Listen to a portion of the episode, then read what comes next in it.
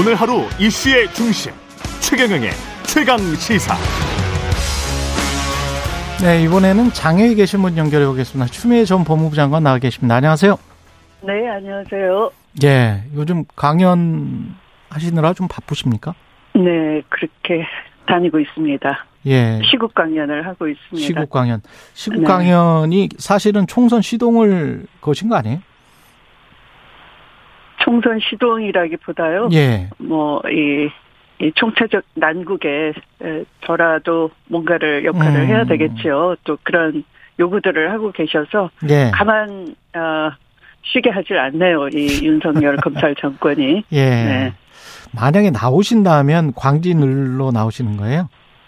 아직 그런 말씀을 뭐 드릴 처지는 아닙니다. 예, 제 개인 입장보다는 이 예, 난국에 대한 각자의 역할을 해야 되겠죠. 난국이라고 계속 말씀을 하시는데 어떤 점을 구체적으로 지적을 하고 싶으세요?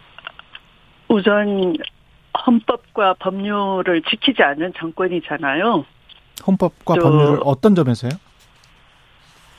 헌법에 있는 국민 건강권, 환경권, 생태, 생명권이 침해되고 있어도 아무 소리 안 하고요. 정치적 예, 책임을 방기하고 헌법적 책임을 방기하는 것이죠. 또 박대령 사건 이런 걸 보면 마치 그 검찰에서 선택적 수사, 선택적 기소하듯이 마구 하는 것이죠. 그리고 뜻대로 안 되면 뭐 다 해임하겠다 또는 항명이다 이렇게 뒤집어 씌우기를 하는 것이죠. 또 관료들이 모두 다 이 충성 경쟁에 나서고 있는 것이죠. 그래서 국민들 상대로 싸우겠다라고 하지 않습니까? 예. 그러니까 이것을 총체적 난국이 아니면 뭘로 이해를 하실 수가 있겠습니까? 오염수와 관련해서는 여당은 과학적으로 아예 이해가 검증을 했고 거기 그렇게 하면은 어떤 전제 조건이 충족이 되면은 방류 할 수 있다라는 게 문재인 정부도 같은 입장 아니었느냐 이렇게 지금 이야기를 하고 있지 않습니까? 문재인 정부에서는 구체적 방류 일정이 나온 것이 아니고요. 예, 일단 아마도 그 하나의 그 일본이 뜻대로 하고자 하면은 어떤 비상한 수단을 써야 될까 이렇게 뭐 고민을 하는 그런 말이었겠죠. 그런데 예, 저는 이렇게 봅니다. 예, 이 핵기술에 고도하는 미국이 하는 것이고요. 예, 기술 경쟁에 있어서 훨씬 남보다 앞서 나가는 그런 경쟁은 미국이 그 선점을 하고 있고요. 또 물량적으로 핵이라는 건 균형이 맞아야 되고 또 상호 확정 파괴를 수단으로 하는 거잖아요. 예, 근데 그 실질적인 핵기지, 물질적 기지, 핵무기급 플루토늄을 보관한다든지 하는 그런 저장 탱크 역할은 일본이 역할을 분담을 하고 있다고 보는 겁니다. 이게 미일 핵동맹의 본질이에요.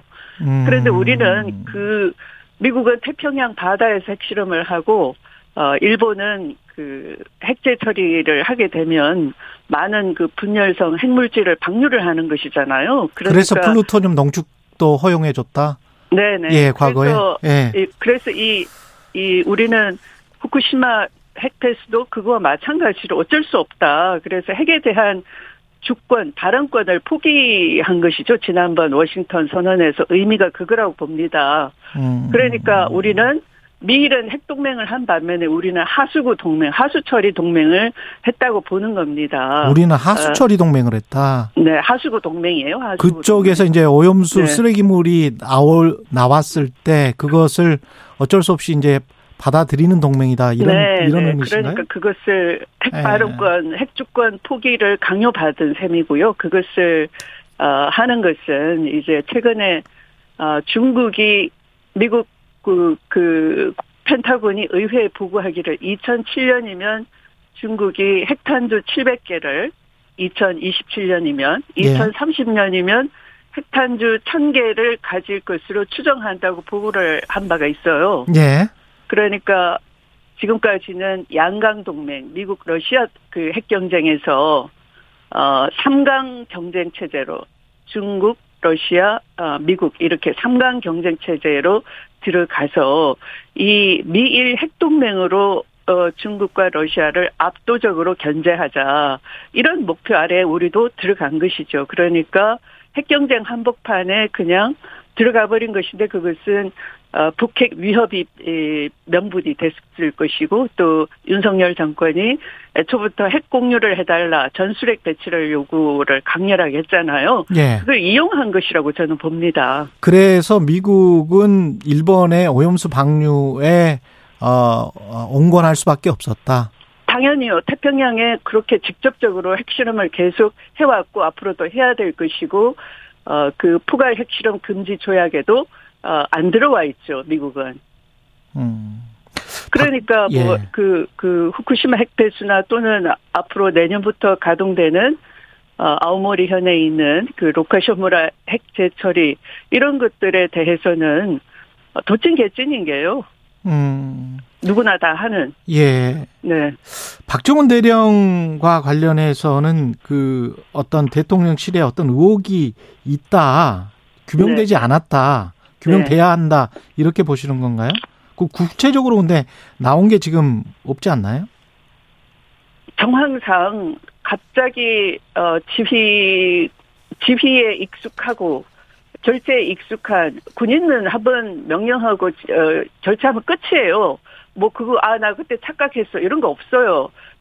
그 앞으로 그 전투대를 갖춰 그러고 앞으로 가 그러고 총 들어 쏴 그랬는데 그때 나 그 나무 토막 가지고 착각했어. 너희들 잘못이야. 이런 게 국방부 장관이 할 수 있는 일인가요? 그렇게 훈련이 돼 있나요? 아니잖아요. 그런데 갑자기 결정을 바꾼다 하는 것은 그 장관보다 더 높은 임명권자, 군 통수권자 아니면 설명이 안 되는 거죠. 그리고 박대령도 대통령이 경로 때문에 그런 거다. 2차 보류하는 이유가 이렇게 사령관이 확인을 해줬다고 말을 하고 있지 않습니까? 그러니까 이것은 당연히 윗선의 외압이 있는 것이죠. 예. 네. 홍범도 장군과 관련해서는 네. 그 방금 전에 최영두 의원은 이게 이념적인 문제가 아닌데 민주당이 이념적인 문제로 오히려 끌고 간다. 우리는 전혀 그런 의도가 아니었다. 육사에서 오랫동안 뭐 이런 그 홍범도 장군의 흉상과 관련해서 논의가 있었다. 이렇게 지금 이야기를 하고 있거든요. 그것이 그 검찰 파시즘 아래에서 살아남는 방법이에요. 그러니까 서로 충성 경쟁을 하지 않으면 예. 밀려나는 거니까 이걸 윗분 탓이라고 하지 않고 자기들이 그랬다라고 하는데 바로 국방부에서 홍범도 장군은 독립 영웅이고 러시아 그 공산당 가입이라는 것도 그때의 상황에서 불가피한 것이고 라고 다 했잖아요. 그래놓고 왜 그걸 뒤집습니까? 그러니까 이건 이 위에서 결정하면은 그 서로 엄호를 하고 충성 경쟁하지 않으면 쫓겨나는 거니까 어쩔 수 없이 생명을 보전하기 위해서 자리 보전하기 위해서 또 그것도 뒤집어 쓰는 거예요. 그러면 이게 육사 네. 자체적으로 나온 논쟁이 아니고 어딘가로부터 어떤 오더 비슷한 거를 받았다? 이런 말씀이세요? 저는 그것도 위의 지시 아니면 있을 수가 없다라고 보는 겁니다. 왜냐하면 예, 왜냐하면 그 윤석열 후보 시절에 이종찬 전 국방원장, 예. 네, 지금 광복회장 하시죠. 네, 예. 그분이 그 윤봉길 기념관으로 갈 때 앞길에서 안내를 하시고. 또 친구의 아버지다 이렇게 그랬죠. 굉장히 모시듯이 네. 했잖아요. 근데 예. 그분이 지금 굉장히 경로에 계시잖아요. 이건 있을 수가 없다. 예. 그 독립 영웅 5분 전체 다를 제대로 모셔야 된다라고 하지 않습니까? 그렇죠. 예. 네네.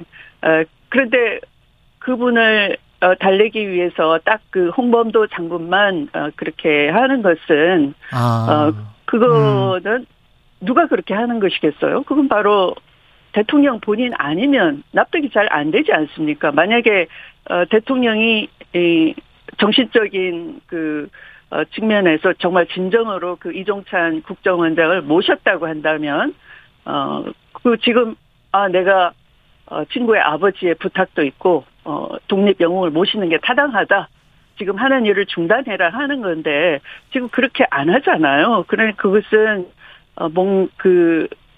여태까지 이 마음에 안 드는 사람들을 적으로 돌려놓고 거기에 뭔가 이념이 있는 듯이 씌우고 있는데 최근에도 공산 전체주의 발언을 해서 안 될 자리에서 한 것처럼 거기에 뭔가 이념화를 하려고 그럴싸하게 포장을 씌우려고 자꾸 보이다 보니 홍범도 장군까지 말을 꺼낸 것이 그걸 이제 거두어 드릴 수가 없는 그러니까 마치 전제주의에서 왕이 아무런 부끄러움이 없다.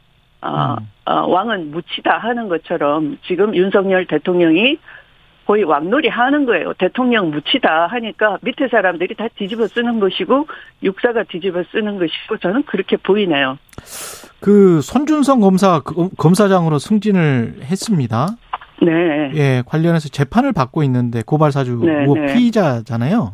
네네. 그 법무부 장관이셨기 때문에 네. 그때도 이런 일이 있긴 있었죠. 이성윤 고검장 승진. 그거는 말이 안 되는 비교입니다. 네네. 왜냐하면 이성윤 고검장은 예. 이미 그들이 검찰총장 후보에서 배제하기 위해서 부당하게 기소를 했던 것이고요. 또 무죄 선고가 됐잖아요. 그 기소했던 것도 김학의 전 차관의 출금을 막은 것이 불법이다 이렇게 주장했던 것이고 또 그 불법 출금에 대한 수사를 일선 검사가 하려고 했더니 그 수사를 막은 것이 직권남용이다 이렇게 기소를 했다가 그게 무죄가 됐지 않습니까? 예. 출금 자체도 불법이 아니었다. 그 전제됐던 것도 그리고 그 출금을 막았던 검사도 그 자체는 불법이 아니었다 해가지고 그 부분은 무죄가 됐던 것이고 그 직권남용이다라고 뒤집어 썼다가 무죄가 됐던 것이고요. 근데 그때는 무죄가 된 건 아니잖아요. 검사들은 무조건 기소하면은 예. 그 승진을 못하게 되는 거니까 기소권을 남용한 걸 장관이 예. 인사권을 행사해서 바로 잡은 거라 보시면 돼요. 결국은 예. 법원에서 무죄가 선고됐잖아요. 그러니까 그 당시에 예. 이성윤 검사 중앙지검장의 입장이 차기 검찰총장 유력 후보군에 들어가 있었어요. 그것을 기소를 하면 무조건 거기서 낙마되는 거니까 억지 기소를 해가지고 결국 검찰총장을 되지 못하게 해서 남아있는 자리가 그냥 고검장이니까 고검장으로 밀려난 것이지 그걸 그 능력에 맞게 실력에 맞게끔 승진시켜준 게 아닌 것이죠. 그러나 이 손준성은 피고인 입장에서 승진이 된 것이죠. 왜 그러면 다른 것이죠. 비교를 할 수 없는 것이죠. 비교를 할 수 없다. 승진은 네, 하나는 손준성 검사는 남용인 것이고 예. 하나는 인사권 손준성 케이스는 인사권의 남용인 것이고요. 예. 이성윤 케이스는 검찰의 기소권의 남용인 것이 판명이 된 것이죠. 네. 그러면 손준성은 왜 검사장으로 승진시켰다고 보세요? 처음에 고발 사주가 그 세상에 드러나고 그 고발장 문서에 손준성 검사 보냄, 손준성 보냄 이렇게 돼 있을 때 그때 예. 그 손준성이 윤석열 측근이 아니고 추미애 사단이다 이렇게 우겼지 않습니까? 예.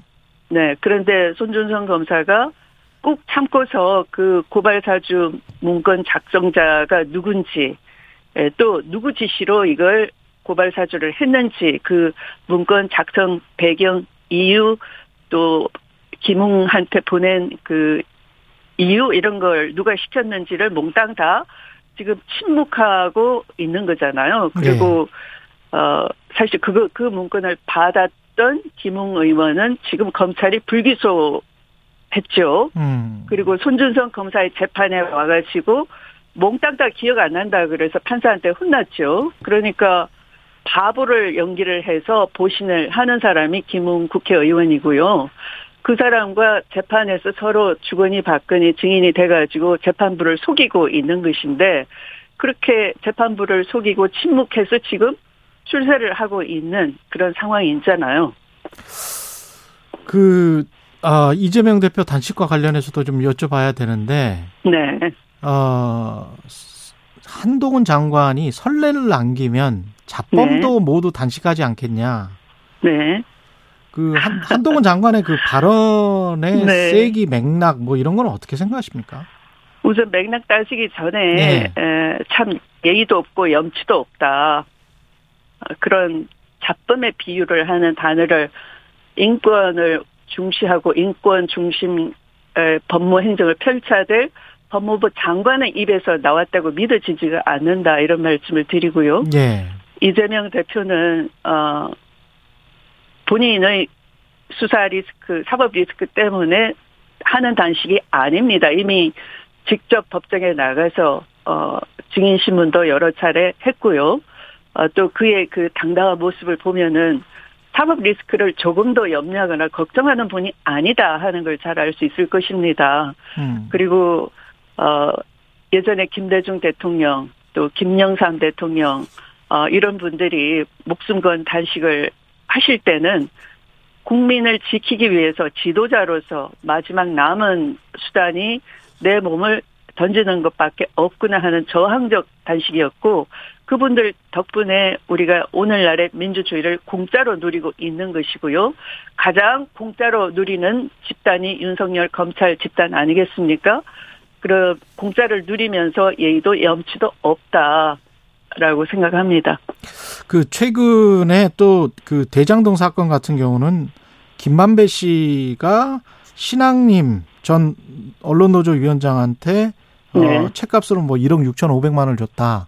여권과 검찰에서는 이걸 김만배가 신학님에게 허위 인터뷰를 대가로 대선 정치 공작을 했고, 그게 뉴스타파에 보도가 되고, 그게 지상파 방송사가 인용 보도를 함으로써 민주당에 도움을 주려고 한 것이다.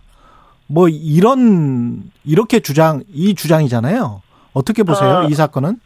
저는 그 뉴스타파에 나온 내용들이 지금까지 다 맞아 들어갔고요. 오히려 맞다. 네. 예. 그리고 뉴스타파의 그 방식은 오랫동안 그 누가 발언한다고 해서 그대로 내보내는 게 아니고요. 검증하고 직접 취재하고 확인하는 과정을 다 거치더라고요. 그리고 신학님 김만배 그 녹취도 그보다 훨씬 전에 있었는데 그 검증하는 시간을 오래 가지고 그다음에 이건 진실과 공익적 차원에서 보도를 할 수밖에 없다라고 그런 아마 회의체의 판단을 통해서 나간 것이지, 그런 신학님 씨나 뭐 이런 분들이 회유하거나 또는 그렇게 뭐 허위를 뭐 유도하거나 강요해서 나온 것이라고 보지 않습니다. 그래요. 방금 저 박성중 의원 같은 경우는 뉴스타파 가짜뉴스의 숙주고, 이동관 방통위원장도 가짜뉴스가 국기문란 사안 뭐 이런 이야기를 했지 않습니까? 그래서 여권의 공천은 굉장히, 검찰 파시즘이 여태까지 한 것이 다 가짜뉴스였죠. 검찰의 파시즘이 한 것이 가짜뉴스였다. 지금도 가짜뉴스를 하고 있지 않습니까? 그리고 그걸 가장 잘 연계하면은 승진을 시켜주고 하지 않습니까? 지금 아까 저한테 물어보신 그 손준성 재판이 그러하고요. 도대체 김웅 의원이 자기 목소리가 다 나왔는데도 17분간의 그 MBC 녹취가 지금도 있어요. 그런데 그것을 기억 안 난다라고 하시고, 가장 그 대표적인 분이 대통령이시잖아요. 바이든이라고 하시고도 난리면이라고 지금도 우기고 있잖아요. 온 국민이 안 믿고 있지 않습니까? 그 이재명 그 대표의 단식에 대해서는 명분이 불분명하다는 비판이 있는데요. 어떻게 보십니까? 앞으로 그리고 이 단식은 어떻게 끝내야 한다고 보세요? 명분이 불분명하다라고 하는 분은 이 국힘 또는 그 윤석열 정권 그 자체에 이것에 어떤 국민들이 결집을 할까봐 두려워하는 세력이거나 아니면 민주당 내부에서 이재명을 질투하거나 견제하는 세력들이겠죠. 그러나 아까 말씀드린 것처럼 이 검찰 파시즘에 대해서 이 헌법과 법률을 낱낱이 파괴하고 있고, 사법 시스템을 파괴하고, 또 역사를 파괴하고, 생태를 파괴하고, 민생과 경제를 파괴시키고, 외교를 무너뜨리고 하는 이 상황에서 제 1당이면서도 내부에 총질도 있고 아무것도 할 수 없는 이 지도자로서 스스로 몸을 던지는 것 말고는 뭐가 있겠느냐, 그런 걸 국민들이 이해를 하고 있어요. 저는 그렇게 보지 않습니다. 국민들에게 공감을 얻어가고 있다? 네네. 저는 또 가서 현장에 있었지 않습니까? 국민들이 하시는 말씀 한마디 한마디가 어느 정치인보다 훨씬 들어야 되는 것이고 배울 바가 있고 우리 국민이 정말 대단하시다. 그걸 느끼게 되는 겁니다. 네, 여기까지 듣겠습니다. 추미애 전 법무부 장관이었습니다. 고맙습니다. 네, 고맙습니다.